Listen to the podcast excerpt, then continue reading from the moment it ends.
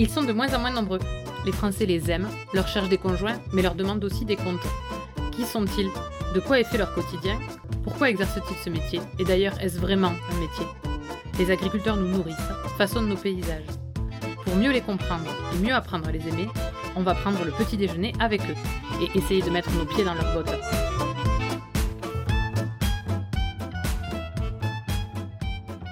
Arnaud est un bavard qui s'ignore. Ce matin-là de mars, sur son plateau franc-comtois, il voulait tout dire. De son parcours, de ses doutes, de ses convictions. Arnaud est un agriculteur déterminé, déterminé à vivre sa passion, son métier selon les règles qu'il se fixe. Il a connu deux installations, un départ d'associés. Sa trajectoire est riche et sage. Les échecs n'en sont pas, ils sont des expériences. Non loin de ces vaches montbéliardes et après la traite, nous avons discuté engagement, caillebotis et détermination. Allez, on essaie ses bottes?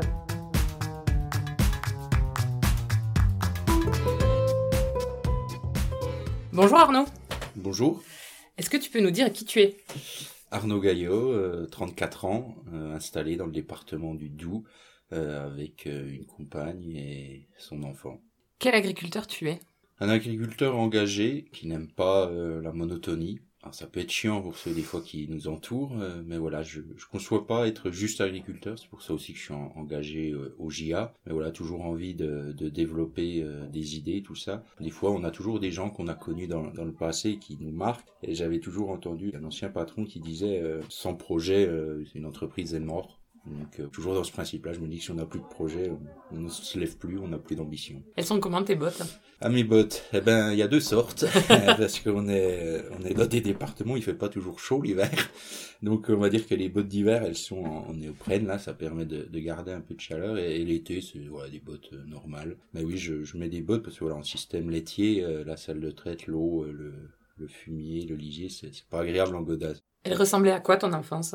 Oh, bah, je dirais une enfance plutôt heureuse. Hein. Mon père était euh, à l'époque agriculteur, donc euh, je suis tombé dedans depuis tout petit, comme Obélix dans la potion. Ma mère était sage-femme, donc voilà, une vie plutôt sympathique. On a eu, euh, moi et ma sœur, la chance d'avoir des parents qui nous ont emmenés en vacances, qui nous ont appris à skier. J'ai un plus haut niveau que ma sœur, j'aime bien le dire, j'aime bien le rappeler. voilà, on a eu la chance qu'ils nous ont fait découvrir aussi des choses, qui nous ont, ça nous permet aussi, je pense que l'enfance qu'on a nous donne aussi le goût qu'on a plus tard et ce qu'on est plus tard. voilà, avec des, des valeurs, avec des envies aussi de, bouger, de voyager. C'est quoi justement les valeurs qui t'ont transmis? Il y a de l'engagement, c'est pas innocent. Voilà, mon père était, était, engagé au conseil municipal, était dans sa CUMA, donc euh, je pense que ça se transmet un peu. Puis après les valeurs de la, de la famille, du travail. Quand on était gosse, ben oui, certes on s'amuse, mais de temps en temps il fallait aider, on allait aider. Est-ce que tu te souviens de l'âge où tu as décidé que tu serais agriculteur? Moi, je dirais depuis toujours, mais oui, à en croire ma mère, euh, j'ai toujours voulu faire ça. Et, d'ailleurs, elle se rappelle très bien d'une phrase que j'ai pu dire euh, euh, quand j'avais mon dernier jour d'école. J'ai dit voilà, c'est mon dernier jour d'école, je ne retournerai plus jamais. c'est vrai que j'ai jamais trop aimé l'école. Petit, quand j'étais en, maternelle, j'avais toujours une bonne excuse pour pas y aller. C'était l'ensilage, c'était tuer le cochon. voilà, il y avait toujours une bonne excuse pour pour éviter d'aller à l'école. Et puis après, euh, voilà, j'ai démarré en, en, lycée agricole, on va dire euh, normal. Et en milieu de BEP, je suis parti en apprentissage. Et du coup, voilà, l'apprentissage, ça m'a donné un peu goût, parce que du coup, tu avais ce mélange, euh, autant d'école et de, entre guillemets, euh, travail, euh, voilà, mise en pratique, tout ça, ce qui me plaisait quand même. J'ai fini mon BEP en alternance. Après, j'ai fait le BPREA, donc en apprentissage pendant deux ans, où oh, je l'ai réussi euh, facilement. Et voilà, parce que du coup, quand j'allais à l'école, j'étais content d'y aller, mmh. parce que je trouve que l'apprentissage permet, voilà, à des gens comme moi qui aiment pas forcément être en permanence à l'école, bah de, de pouvoir mettre en pratique ce qu'ils voient à l'école et, et puis après les enseignants aussi qui font beaucoup. Moi j'ai eu des enseignants en, BEP, même en, normal, qui te marquent parce que c'est des gens qui aiment leur métier, qui ont cette passion de, de transmettre et d'emmener. Et j'en ai 4-5 en tête où je pense que c'est des gens qui qu'il faudrait mettre en valeur pour montrer que, comme certains ont tendance à le dire, que les profs euh, c'est des bons rien. Non, il y a une majorité de profs qui aiment leur métier, qui aiment transmettre, qui donnent envie à, bah, finalement aux élèves qu'ils ont eu de, de faire des choses. Tu dis que t'as pas trop aimé l'école. Comment t'as fait après, euh, une fois que t'es devenu euh, agriculteur, euh, pour compenser bah, finalement ce que l'école t'avait pas apporté ou pour acquérir les compétences que t'avais pas réussi à avoir à l'école? Alors déjà, moi, je me suis pas installé tout de suite. Parce que euh, mes parents ont divorcé, mon père a quitté la ferme, donc si tu veux, j'avais plus vraiment d'exploitation, autrement dit, euh, tout tracé, euh, comme ça peut être le cas chez certains. J'étais plus trop pressé de m'installer. voilà, moi j'avais des choses qui m'intriguaient, je suis parti dans les travaux publics. Voilà, quand je regardais, quand j'étais plus jeune, ceux qui conduire les pelleteux, ça m'a toujours intrigué tout ça. Et du coup, bah, je suis parti là-dedans, j'ai fait ça pendant pendant 4-5 ans. J'ai commencé dans la tranchée, puis peu de temps après, j'étais sur une pelleteuse. Du coup, tu as été salarié Ouais, ouais. salarié, donc voilà, chef euh, d'équipe, ordinateur travaux, un patron, euh, des horaires. Donc honnêtement, je ne regrette pas du tout. Je suis assez pour obliger les gens avant de s'installer à aller voir ailleurs. Le discours d'entendre qu'il n'y a que nous qui travaillent, ça me fatigue. C'est souvent dit par des gens qui n'ont connu que leur cocon familial. Parce que euh, quand tu es salarié, euh, t'as pas le temps de t'arrêter de causer avec le petit père du coin à la fontaine, ou t'as pas le temps de passer euh, une heure avec un commercial, ou boire le café, ou regarder bah, Jean-Pierre Pernaud, c'était avant. C'est des différences, donc ça, ils s'en rendent pas compte. donc voilà, ça m'a beaucoup appris là-dessus. Ça t'apprend aussi, voilà, avoir des chefs. Hein. Quand on me dit des fois, bah toi, t'es pas payé pour réfléchir. Après, j'avais un caractère qui disait que de temps en temps, ça se un petit peu, mais c'est des tempéraments temps avance, t'as 25 ans. Moi, j'ai jamais quitté l'ambition de m'installer. J'avais un peu regardé en me disant, voilà, entre temps, il y avait eu la crise du lait en, 2009. Voilà, la, zone où, était mon père à l'époque, c'était plutôt lait conventionnel. Et puis, un peu sur les plateaux, c'est que j'avais pu faire des, stages. Ils étaient en lait, euh, en lait AOC, donc comté euh, Morbier, donc avec une valorisation différente, mais en même temps, on va dire, un, climat qui permet quand même de pouvoir faire un peu de, de culture. Ça me plaisait aussi d'avoir un peu ce polyculture. Donc, j'ai regardé, et puis voilà, il y a des fermes qui sont, il y avait une, une opportunité sur une ferme. J'y suis allé euh, et on a mis en place un stage Proforea. Le stage Proforea, euh, c'est avec le conseil régional. Il y avait deux solutions. En fait, c'était pour essayer de voir si ça pouvait marcher dans, dans l'entreprise et essayer avec euh, donc le l'associé, c'était souvent passé par le conseil régional, donc c'est eux qui me payaient. Mm. Ou alors, il y avait aussi un dispositif avec Pôle emploi, mm. mais pour ça, euh, il fallait soit être demandeur d'emploi, soit que moi qui étais salarié, que l'entreprise me, me, licencie. Mm. Sauf que voilà, on sait très bien que licencier des gens, euh, c'est pas simple, ce derrière, l'entreprise peut pas rembaucher comme elle veut. C'est compliqué. On a essayé pendant un an. La ferme complétait parce que l'aide du conseil régional était pas énorme, hein, c'était 1000 euros. Donc 1000 euros quand il faut se loger, euh, c'est compliqué. quand on est célibataire, c'est voilà, ça fait beaucoup au bout d'un an, enfin, au bout de 3-4 mois, on a pris la décision euh, de s'installer, moitié euh, chacun, avec, euh, moi j'avais récupéré du lait, parce que c'était à l'époque où les, les quotas s'étaient arrêtés, et donc il y avait les grands bassins laitiers, qui redonnaient du lait aux nouveaux installés. Moi, j'avais dû avoir 40 000 litres de lait qui était revenu, qui faisait un peu gonfler le, le quota. 220 000 litres par an à produire en, en comté sur, sur une centaine d'hectares. Donc voilà, on a fait deux ans et au bout de deux, un peu avant deux ans, ben voilà, il a commencé à avoir, ben, ça veut dire malheureusement, un c'est un peu comme un mmh. couple. Euh, c'est un mariage sans amour. Euh, c'est un mariage sans amour. C'est un mariage sans amour parce que l'avantage d'un couple, c'est qu'on peut se réconcilier sous la mmh. couette. Euh, c'est plus compliqué, après chacun fait ce qu'il veut. Parce qu'il y en a, ça, ça se fait aussi. Euh, du coup, euh, on a voilà on avait des points de divergence mmh. notamment sur sur l'engagement. C'est comme ça mais il y, a, plus de mal à, à voir euh, l'intérêt. Moi j'avais cette, cette, envie là du coup ça, ça mettait un point de friction plus après d'autres parce que mmh. voilà j'ai envie de dire que d'office ben, quand il y a un point après il y en a d'autres il y en a. Du coup euh, voilà derrière ça devient plus compliqué. Et puis Bon, vu qu'on était deux personnes euh, intelligentes et puis euh, voilà, qui sont capables de, de, reprendre un peu de hauteur sur les situations, ben, on avait pris la décision de se séparer. Mhm. Donc ça s'est fait assez rapidement. Voilà, moi j'ai relaissé euh, mes baux qui sont en fait ce qu'on signe pour avoir les terrains mhm. à exploiter. Et puis voilà, je suis reparti avec ce que j'avais amené en argent pour acheter les parts et ça s'est fait rapidement. En un mois et demi, c'était fait. Moi, je me suis réinstallé dans le village voisin. Donc que ça soit par, par les ou même des fois par la vie de tous les jours, on peut être amené à se croiser. On a y c'est des échecs. Moi, je le vis pas comme un échec, je le vis plutôt comme une expérience. C'est de là qu'on se reconstruit et voilà, comme disaient certains proverbes, on a perdu une bataille, on n'a pas perdu la guerre. On rapprend des choses parce que si finalement tout nous réussit et qu'on a l'impression qu'on fait toujours bien, ben donc voilà derrière ben, je me suis réinstallé sur sur un GAEC. Et ta réinstallation elle est arrivée rapidement derrière? Oui, ça s'est fait assez rapidement. Alors par chez nous, euh, sur le plateau, il y a eu un moment donné, il y en a qui disaient est-ce qu'il y a un vent spécial, tout ça? Il y a pas mal de fermes qui ont un peu bougé, avec des associés voilà qui, qui sont partis. Dans le village à côté, il y avait un, un gars à 3 qui partait, que je connaissais un petit peu parce que voilà, je, chez un, j'avais fait des stages. Mhm. Donc en gros, j'ai quitté au, 1er avril où j'étais mhm. et au 1er août, j'étais installé sur l'autre exploitation. on avait fait des rencontres. Tu sais pas forcément ce que tu voudrais. Au moins, tu sais ce que, tu veux plus. Moi où c'est que j'ai été assez cash avec eux dès le début, c'était sur l'engagement, parce que voilà, comme je disais tout à l'heure, je conçois pas mon métier sans le, la part d'engagement. Je pense que tout ce que l'agriculture a euh, aujourd'hui, c'est parce qu'il y a des gens qui se sont engagés, et notamment chez nous, c'est peut-être encore plus marqué, parce que voilà, avec la filière Comté, qui a 65 ans d'histoire, euh, il y a des gens à un moment donné qui ont pris le risque d'y aller, et aujourd'hui, ben, on en est reconnaissant parce que la valorisation, elle est quand même euh, différente. On a un prix qui est là, bonheur qui, qui fait que ben, les exploitations se développent, que les gens sont heureux, contrairement à certains endroits où c'est plus difficile, et je le vois plus avec mon engagement, ça, ça permet aussi de se rendre compte, l'engagement. Pour en revenir à, la seconde installation, je savais au moins qu'il y avait ces parts-là, que j'ai partagé avec eux. Et du coup, bah, alors, il y en a qui pourraient dire c'est quand même un peu osé de poser ça, mais je pense qu'il faut mieux être cash euh, assez vite et, et le dire il y a toujours moyen de trouver euh, des compromis. Euh, chacun a, ses, a, des engagements. Euh, d'autres, ça va être, ça va être de profiter en privé. D'autres, ça peut être d'allier les deux entre être investi un peu dans une coop, une Cuma et, et, des, et de se prendre aussi du temps à côté en privé. Donc, moi, je pense qu'il y a moyen de trouver des articulations. encore plus chez nous dans notre filière, avec une filière qui est qui a valeur ajoutée, donc qui dégage de l'argent, donc qui permet de faire des choses que bah, des autres pas, ne peuvent pas faire ou font différemment. Donc voilà, et, et du coup, ça a démarré et au bout de deux ans, on avait un associé qui, qui souhaitait partir. C'est voilà des, des, visions différentes, euh, des choix. Bon, c'est comme ça, c'est la vie. Donc voilà, il, est reparti avec euh, une partie des champs, on va dire un peu la, la ferme qu'il avait amené historiquement. Mhm. Il est reparti de son côté, il fait sa vie et, j'espère qu'il est heureux de son mhm. choix. Enfin, J'ai envie de dire que quand chacun a signé à la fin, c'est que euh, normalement ça te convient. Et puis voilà, nous on est restés deux, on, puis on s'est réorganisé parce que voilà, ça fait des changements. Parce que sur les vaches, les vache, le bâtiment était en air paillé.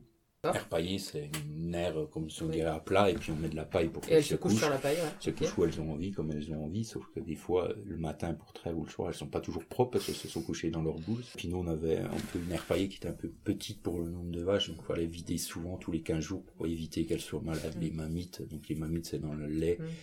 Euh, donc c'est pas bon et ça coûte vite euh, coûte vite de l'argent et puis ça fait quand même des pour elle aussi c'est des risques aussi parce que voilà c'est des maladies.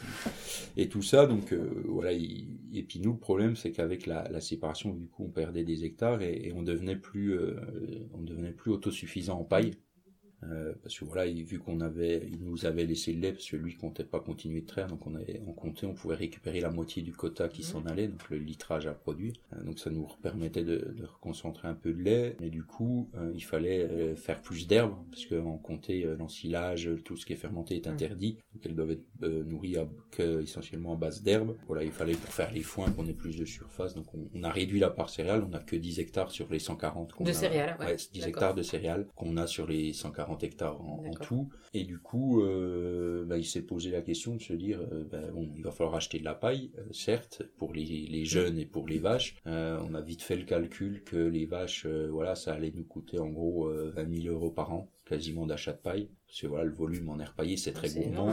Euh, on s'est renseigné pour modifier et passer en, en logettes. D'accord. Donc, euh, qu'est-ce que c'est les logettes Les logettes, c'est des places individuelles. Elles ont chacune mmh. leur chambre. Euh, Est-ce qu'elles ont toujours la même Il y en a où les, on va dire un peu les chefs ou les plus vieilles, elles ont leur place où elles virent les autres. Après, il y a une partie qui vont dans la place qu'elles ont. Mais il y, a, y, a des vaches qui ont vraiment leur place. donc c'est marrant.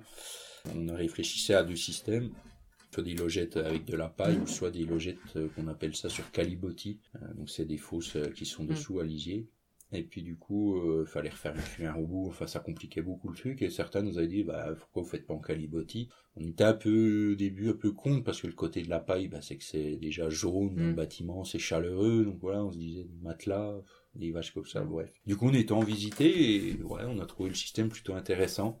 Alors du coup, bah, on s'est lancé là-dedans. En gros, au lieu de payer de la paille, on mm. payait l'investissement. Donc on a transformé c'est des matelas euh, entre guillemets euh, grand confort. Dessus on met de la farine mmh. de paille donc qui ramène un peu ce, ce côté jaune. On a acheté un, un, robot racleur. Il fait 50 euh, cm de large et, il passe euh, derrière les logettes, au milieu, mmh. les travers, tout ça. il passe. Coup, vous avez faire 40 voyages par jour. Vous avez plus à nettoyer vous. ouais, ben en fait c'était ce qu'on avait quand on a visité. On a dit il faut qu'on ait ça mmh. parce que ceux qui avaient pas ça, les vaches étaient un petit peu sales parce que quand elles marchent, si le calibotier est pas bien propre, elles se salissent les pattes et du coup quand elles montent dans la logette elles salissent ou elles dorment Et du coup, elles se salissent un peu les, les trayons et ces choses-là. Donc, euh, c'était pas le top. On leur a installé des brosses. Elles ont deux brosses. Ça, elles l'aiment. Parce que euh, quand on les tarie, on les remet en face dans l'air paillé pour, voilà, parce une vache tarie, c'est un peu plus lourd. Elle a besoin de se reposer. Donc, euh, elle est mieux en, en air paillé. Mais dès qu'on la ramène là, la première chose qu'elle fait, c'est qu'elle va à la brosse. ouais, c'est rigolo. Ouais, c'est rigolo. il y en a, elles se font des brushings.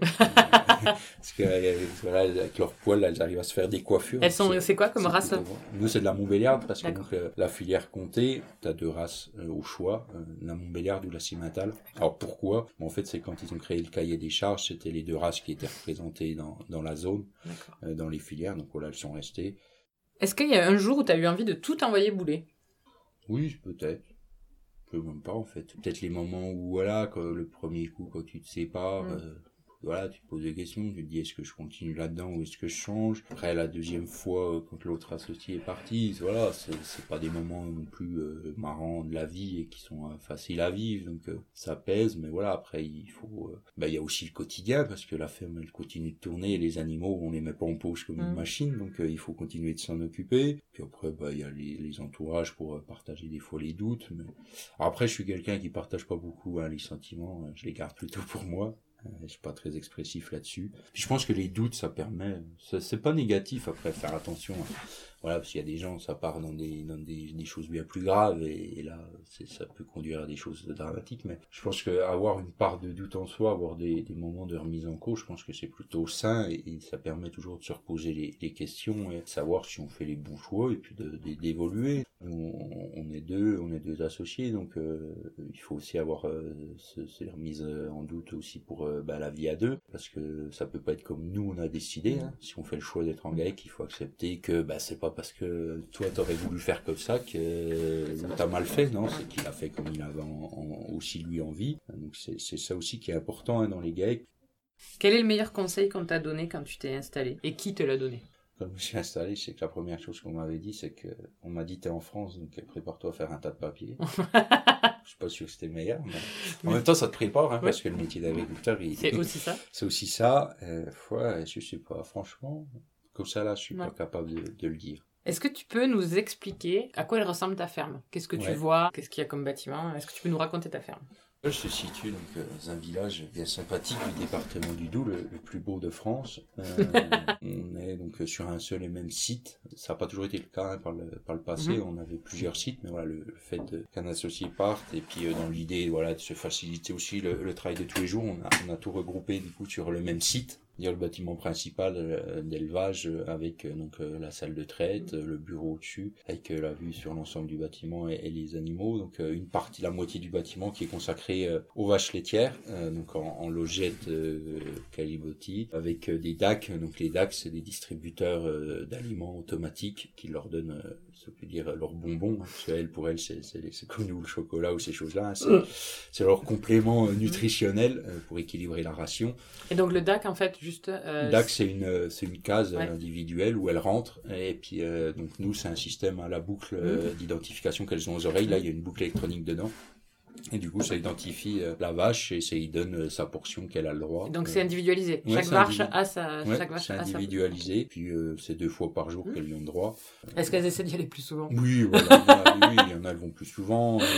Les plus vieilles ou les plus malines arrivent à virer les autres pendant que ça coule. Elles les laissent rentrer. Après, elles arrivent à les ressortir. c'est un peu des fois les vaches qu'il faut essayer d'écarter parce que voilà, le problème c'est que ça peut faire des dégâts sur les mamelles quand elles se tapent. Et puis il y en a, ben, malgré que quand on nous le vend, les vendeurs sont tous pareils qui soi-disant euh, elles ont beau taper dedans, euh, ça peut pas faire tomber de granulés. Je m'aperçois que, que quand elles tapent dedans, elles arrivent quand même à faire tomber des granulés. Donc euh, de temps en temps, on entend qu'elles tapent.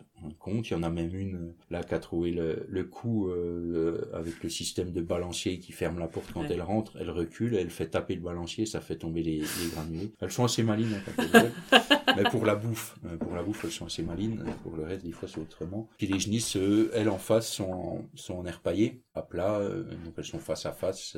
C'est plus simple à soigner. On a tout sous l'œil. Après, on a, on a un bâtiment avant qui était un bâtiment de stockage mmh. des ballerons du fourrage, qui est passé euh, bâtiment à, matériel et un séchage en grange pour euh, sécher le, le foin euh, et le regain. Ça nous permet de couper plus tôt dans la saison. Ça nous permet de faire plus de coupes de meilleure qualité parce que du coup, on le sèche moins au sol. Mmh.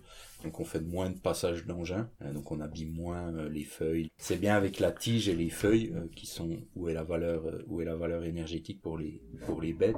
donc c'est un séchage solaire tu as une sous-toiture euh, d'environ euh, d'une hauteur de pouls de 15 cm, où c'est qu'en fait l'air va rentrer par les bouts. Mmh. Une petite ouverture, elle rentre, c'est assez petit pour créer une dynamique euh, de, de, courant d'air. Et en, fait l'air en passant sous les tôles, c'est un toit en tôle, se réchauffe mmh. euh, et après arrive au ventilateur et est ressoufflé. Euh, et ressoufflé. ça marche, je suis même surpris en bien parce que voilà, nous avant d'investir, on fait des calculs, on n'investit pas comme ça, ça, nous prend. On fait bien des études nous-mêmes, on fait même reconfirmer après mm. par, les gens qui nous entourent. Mais on a on avait fait des calculs et pour payer le, séchage en grange, il fallait monter de, de 4 litres de lait par vache. Comment on fait concrètement pour monter de litres de lait par vache? La vache, c'est un ruminant à la base. Oui. Certes, on donne des compléments, donc ce qu'on appelle euh, les VN, les tourteaux, les sauges-là, les granulés, ces choses-là. C'est pour équilibrer, mais en fait, si on n'a pas une bonne ration de base, on pourra bien donner le, complément qu'on veut. Euh, on n'arrivera pas à faire du lait parce qu'il y a un moment donné, c'est pas des céréales et puis du tourteau qui vont la faire traire. Euh, ça y contribue, mais c'est quand même la ration de base qui fait tout. D'accord. donc c'est avec l'alimentation qu'on augmente le litre en fait. Bah, en fait, qu'une bonne alimentation, mais c'est dans tout type, hein, même les gens conventionnels avec du maïs ou, des ensilages d'herbe avec des, bonnes, des bonnes analyses, mmh. ils savent très bien que derrière ils vont avoir un bon hiver, bah, parce que derrière c'est facile d'équilibrer. Mmh. Par contre, quand on a une mauvaise récolte, quand on a du foin, comme les années avant qu'on passe en, en, vrac, c'était quoi, 2016, on avait fait les foins au mois de juin, donc veux, l'herbe a vieilli. Hmm. Donc, en fait, plus l'herbe vieillit, quand elle est jeune, ça monte en sucre, ça hmm. monte en énergie dedans. Et plus elle va vieillir, elle fait un peu comme le, comme le bois, là, ça se transforme un peu en tige, il n'y a plus trop de sucre, il n'y a plus trop d'énergie. Et du coup, ouais, ça les nourrit, mais en fait, ça fait pas trop produire, il n'y a pas ce qu'il faut. Donc voilà, le séchage permettait de, permet de couper plus tôt, permet de rentrer aussi de meilleure qualité, comme je le, je le disais. Du coup, on avait fait le choix de, de ce système-là. Euh, donc ça fait deux ans qu'on l'a. Euh, les résultats sont là. Euh, on a monté en, lait par vache. Euh, nous, le but aussi, voilà, était de pouvoir réduire un peu le nombre de vaches, euh, parce que voilà, la, surface est, pas non plus au rendez-vous. Mais au-delà de la surface, c'est aussi le changement climatique. Ouais parce qu'on le veuille ou non, je pense que tout le monde le constate depuis quelques années que bah, les étés sont plus chauds. Mm. Euh, nous, chez nous, euh, voilà, ça fait trois ans euh, qu'il faut se mettre dans la tête qu'à partir du 15 juin, c'est compliqué, il y a plus trop d'eau et le mois de juillet, août sont, sont secs. Hein. du coup, en fait, faut avoir fait, faut avoir fait les foins avant, faut avoir sécurisé la récolte avant. Et, et l'avantage du vrac, c'est qu'avant, on faisait deux coupes, donc on faisait un coup de foin, un coup de regain quand on, fin août ou août, mm. que là, bah, on arrive à faire trois coupes. Donc, bah, on monte un peu, peu de volume, euh, meilleure qualité, euh, on en donne un peu moins, du coup on le pèse, hein, parce que euh, bah, une vache, un peu comme nous. Quand c'est bon, elle va pas forcément se réguler. elle va manger tout ce qu'elle peut et du coup après c'est plus valorisé, ça sert à rien. Donc voilà, on, pèse, on les limite. Elles ont, elles ont entre 18 et 20 kilos par jour euh, de foin. De, de, de, foin regain. Quand tu sors de tes bâtiments, c'est quoi les paysages que tu vois? Alors d'un côté euh, c'est le village, puis après de l'autre côté c'est des champs, euh, des collines. On peut appeler ça encore des montagnes parce que voilà, nous c'est le premier plateau du département. On est juste au-dessus de Besançon, donc, donc voilà des paysages verts, boisés. Ta terre, elle est comment? On a, il y a bien des endroits où on a 10 cm de terre et après c'est, du caillou, hein, c'est un peu calcaire la Franche-Comté, le département. Donc euh, maintenant c'est de la roche. La preuve, le, bâtiment, il y avait, je sais même pas, il y a peut-être où il est, il y a 5 cm de terre. Et après c'est, du caillou, mais du, du caillou qui est vraiment dur. Hein. D'ailleurs à l'époque quand ils avaient ragrandi, euh, ils étaient venus forer pour miner pour la fosse et ils avaient fait un test. J'étais descendu à 15 mètres, 20 mètres et ils n'avaient pas trouvé une seule veine de terre. Quoi. Ils ont dit, vous pourriez ouvrir une carrière, que ce serait de la bonne roche. Et puis en plus, elle est bien dure. Faut, faut s'y adapter et ça aide pas non plus quand il y a des climats secs. Alors par contre, s'il va pleuvoir, on, est plutôt sur des sols qui vont porter. C'est du coup, voilà, quand les gens ont fond de terre, ben, ça s'enfonce vite que là, ben, ça tient un peu plus. Mais par contre, euh, ouais, nous, chez nous, euh, autour du bâtiment, 15 jours de sec et c'est, et c'est le paillasson. Puis le pire, je crois que ça a été 2017, 18, là, que ça avait bien tapé. Alors là, ça ressemblait, les champs ressemblaient même carrément à la Camargue. On était quasiment à la terre, Enfin, ça a vraiment fait des dégâts sur les, sur les parcelles. D'accord. Si tu pouvais dire un truc à Arnaud au moment de son installation, tu lui dirais quoi? Bon, bon courage, euh, s'il en faut, puis ne doute pas et vas-y, quoi. Moi, je regrette pas les passages que, de, que j'ai eu jusqu'à maintenant, hein, parce que je trouve qu'elles font aussi peut-être que ce que je suis. de toute façon, c'est même sûr, hein, parce que toute façon, tout ce qu'on vit, euh, ça nous marque euh, et puis ça fait euh, devenir les gens qu'on est. Faut, faut avancer et puis il faut toujours s'améliorer. Ça fait combien de temps maintenant que tu es agriculteur?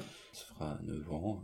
Avec le recul, c'est quoi qui a été déterminant pour toi dans ton choix de devenir agriculteur? C'est compliqué à dire parce que quand on a été un peu bercé dedans toujours, Mhm. ça nous paraît une éventualité. Après, je peux pas dire que j'ai été voir ailleurs. Après, moi, je me suis, je suis toujours quelqu'un qui me pose des questions. hein. Et des fois, je me dis, tu est-ce que je serais pas bien dans autre chose Voilà. Mais après, j'aime quand même ce, ce côté euh, entrepreneur, être son patron. Alors, être son patron, c'est des grands mots. Parce que même dans d'autres métiers, on peut être son patron. Mais voilà, ce côté-là. Mais ce côté euh, travailler avec le vivant. euh, voilà. Après, moi, j'aime, j'aime les vaches. Ah, il y a des jours où elles nous font pas toujours. on les aime moins, mais. Est-ce qu'elles ont un nom, tes vaches? Ah oui, oui, elles ont tout un nom. hein. Alors, c'est laquelle nom. la plus pénible? la plus pénible? Ah, Elles ont tous un peu un caractère. hein. Ouais, ça dépend. Et la plus gentille, celle de ta préférée Il y en a plusieurs. Il y a Lana, il y a Jamaica. Mais après, en plus, c'est des, c'est des descendances d'une vache qu'on aimait bien, qui s'appelait Ghana. Euh, voilà, après, c'est, en fait, c'est les lignées qu'on aime Mm. bien. Et puis après, il y a celles qui ont leur caractère. Il y en avait une qui s'appelait Décibel. Celle-là, il fallait la laisser vivre sa vie, parce que dès que tu voulais l'empoigner, c'était même pas la peine, hein, c'était un rodéo. Donc voilà, c'est des vaches qui ont du tempérament, c'est ce qu'on appelle des bonnes vaches de troupeau. Elles font pas beaucoup parler d'elles, mais par contre, faut, faut pas les embêter quand on, quand on leur part euh, les pattes. euh, donc c'est le pareur qui vient pour enlever la corne, euh, refaire des pieds euh, normales. Euh, ben ouais, il y en a, il y en a, je me rappelle quand, quand elles entendent la tondeuse, elles ont les oreilles qui se dressent, elles s'en vont à l'autre bout, voilà, parce qu'on les tond on les tond pour que l'hiver elles soient un peu plus propres et puis euh, aussi ça permet euh, d'éviter qu'il y ait des parasites des fois Mm. sur de ces choses là alors là il y en a qui aiment pas il y en a qui mettent des coups de patte puis après c'est j'ai envie de dire que ça se transmet ça c'est des gènes qui, qui le transmettent bien de génération en génération. On retrouve les lignées mais voilà elles ont toutes euh, leur caractère euh, leurs différences. C'est vrai qu'il y a des gens qui nous disent comment vous faites pour les reconnaître elles sont toutes pareilles mais non elles sont pas toutes pareilles. Elles ont chacune une tâche différente Mm. une tête différente.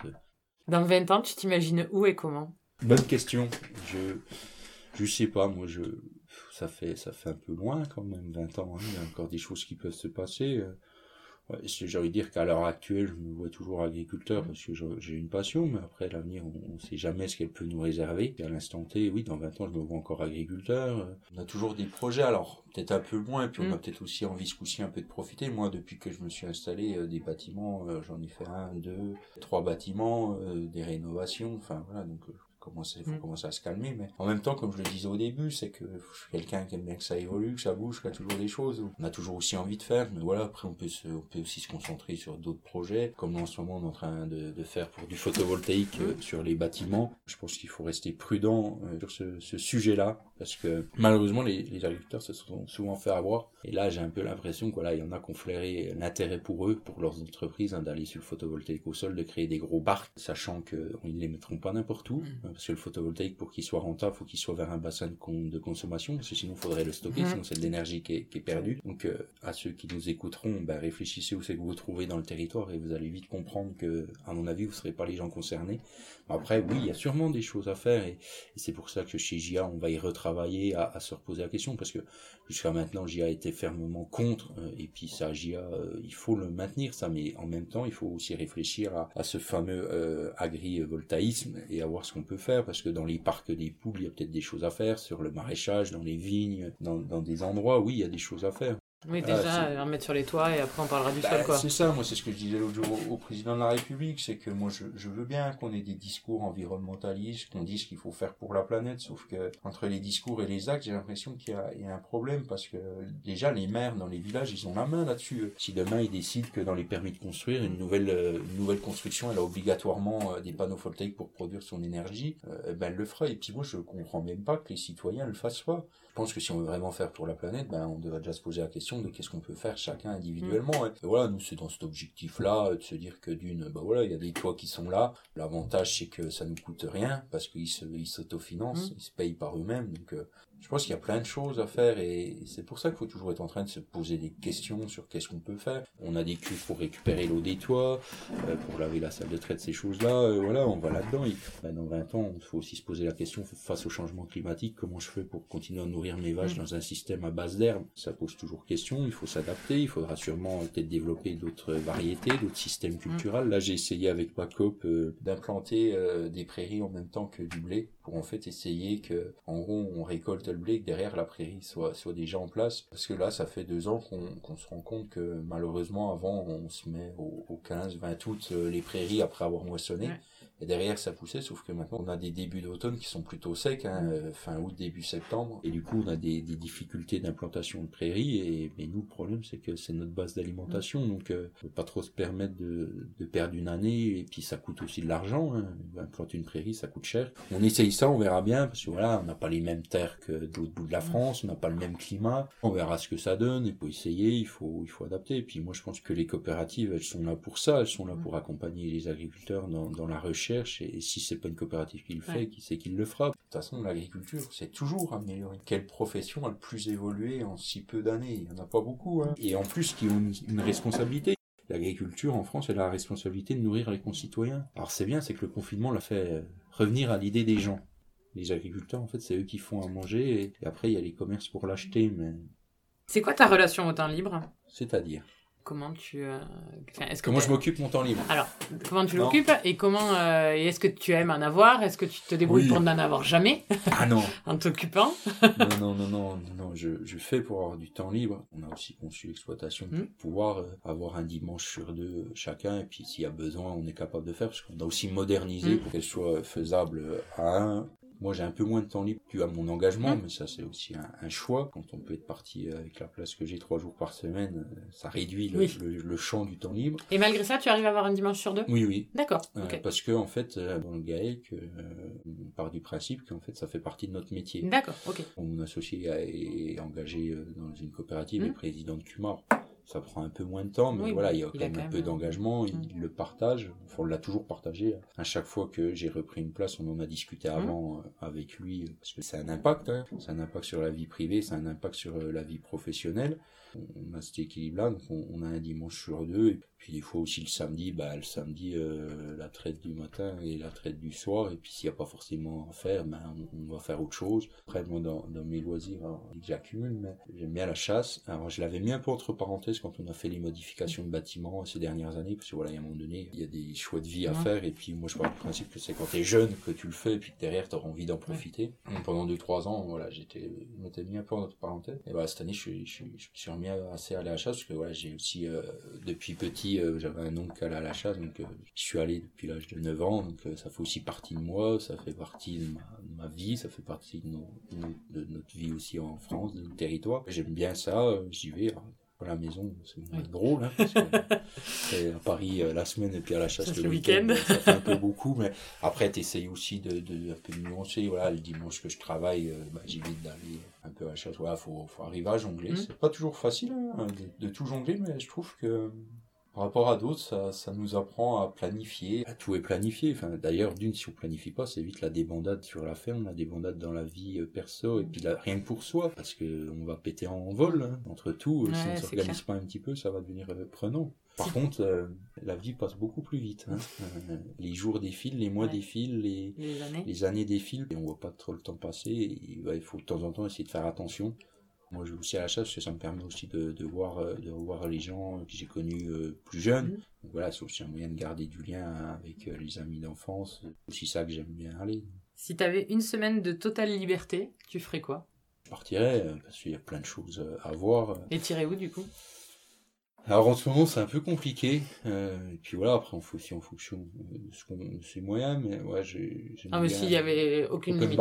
Ouais. ouais j'irai à l'étranger, euh, où, je ne sais pas, mais j'aimerais bien. Il y a des pays qui m'attirent, euh, ouais, l'Australie, le Canada, euh, même les États-Unis, puis après même tout. En fait, tout m'attire, je suis assez curieux. Il faut pas rester enfermé dans sa ferme, ou dans sa commune, ou dans son département, ou même dans son pays. Mm. on a tout à apprendre des autres, tout à aller voir ailleurs, et on se rend compte, on n'est pas si mal chez nous, ou, des fois on peut se dire que c'est peut-être mieux ailleurs. Et il y a plein de belles choses à voir. Alors déjà d'une, il y a la France, que la France, qu'on le veuille ou non, mais c'est un très beau pays, hein. il y a du monde qui vient le voir, et, et moi, moi, JA m'a aussi permis euh, de faire des endroits que j'avais mm. encore pas fait. C'est des super expériences. Et puis les rencontres, euh, voilà, rencontrer le président de la République, euh, alors qu'on l'aime ou qu'on l'aime pas, hein, c'est pas le sujet. Mais au-delà de ça, c'est la fonction. Et puis c'est des gens qui restent intelligents. Soit d'accord ou pas d'accord avec leurs idées, c'est autre chose. Mais voilà, ça reste des personnages. Rencontrer des présidents de canton, des présidents de département. Qu'est-ce qui te rend fier aujourd'hui? Ma compagne, euh, ma vie, ma ferme, euh, mon engagement, voilà. À 95 ans, quand tes arrière-petits-enfants te demanderont c'était quoi ton métier, tu leur répondras quoi? J'espère qu'il sera quand même encore un peu comme on le connaît actuellement, hein, parce que si on, s'il a changé, j'espère que ça sera en bien. Mhm. ouais, bah, moi je leur dirais que bah, mon métier c'était voilà élever des vaches, faire du lait pour du comté et du morbier, mes engagements professionnel, je leur raconterai ce que j'ai pu vivre chez JA, euh, peut-être ce que je vivrai après, on verra, ça on ne sait pas. Mais voilà, moi je leur raconterai que moi jusqu'à maintenant, je regrette pas ce que j'ai fait, que c'était des, des, bons moments, il y a des moments où c'est plus compliqué que d'autres. Jusqu'à maintenant, j'aurais que du bon à leur dire avec des mises en garde et à essayer de les conseiller. Mm. Mais je pense que nous, à nos générations qui arrivent après nous, nous on est là pour entre guillemets les protéger, qu'ils fassent pas des choses qui seraient entre guillemets irrémédiables, euh, mm. qu'ils n'aillent pas faire trop de bêtises euh, s'ils sont jeunes et qu'ils sortent et que ça, voilà, mm. faire attention. J'avais du mal à respecter l'autorité. Euh, mais voilà. T'es pas le premier à me dire ça. Mais non, mais. c'est rigolo, c'est un point commun. J'ai toujours du mal avec les gens qui se posent en bien penseur, en, tout savoir, et enfin, qui ont une façon d'imposer. Le professeur, il est là pour transmettre, pour faire du savoir, pour ouvrir l'esprit aux jeunes, pour qu'ils se fassent ses propres idées, qu'il ait tous les éléments pour derrière, dans sa vie, euh, se poser les bonnes questions, réfléchir, mais il est pas là pour euh, endoctriner ou poser sa façon de vision. Et ça, on a des déviances, je pense, qui sont dangereuses. Je sais pas pourquoi, on a une nouvelle société là qui, qui veut imposer des choses, qui veut, euh, je pense que c'est pas bon parce que les extrêmes ont jamais été bons dans le passé. Hein.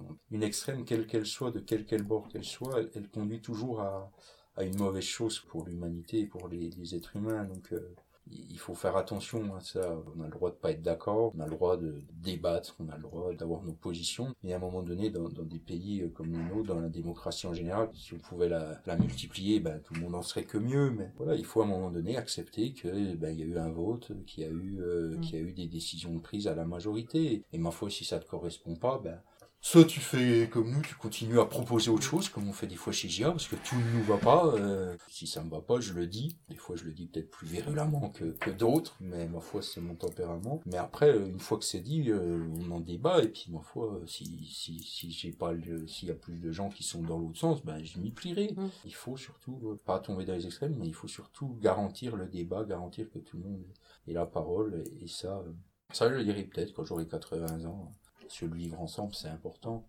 On l'oublie, je trouve. Pour finir, en trois mots, qu'est-ce qui te botte dans ton métier? Engagement, entreprendre, passion. Merci Arnaud. Merci. On peut être né dans une famille d'agriculteurs, mais ne pas avoir de chemin tout tracé. On peut avoir expérimenté l'échec, le doute, mais n'en sortir que plus déterminé. On peut vouloir être agriculteur, mais ne pas envisager de sacrifier la défense de ses convictions pour autant. Enfin, on peut parler pendant des heures de son métier, de sa ferme, de ses idéaux. C'est ça, être agriculteur aujourd'hui. À bientôt dans de nouvelles mots. Si vous avez aimé, n'hésitez pas à partager ce podcast ou à le noter avec 5 étoiles sur Apple Podcast. Laissez-nous un petit like ou un commentaire, nous serons infiniment heureux de vous lire. À bientôt dans de nouvelles bottes.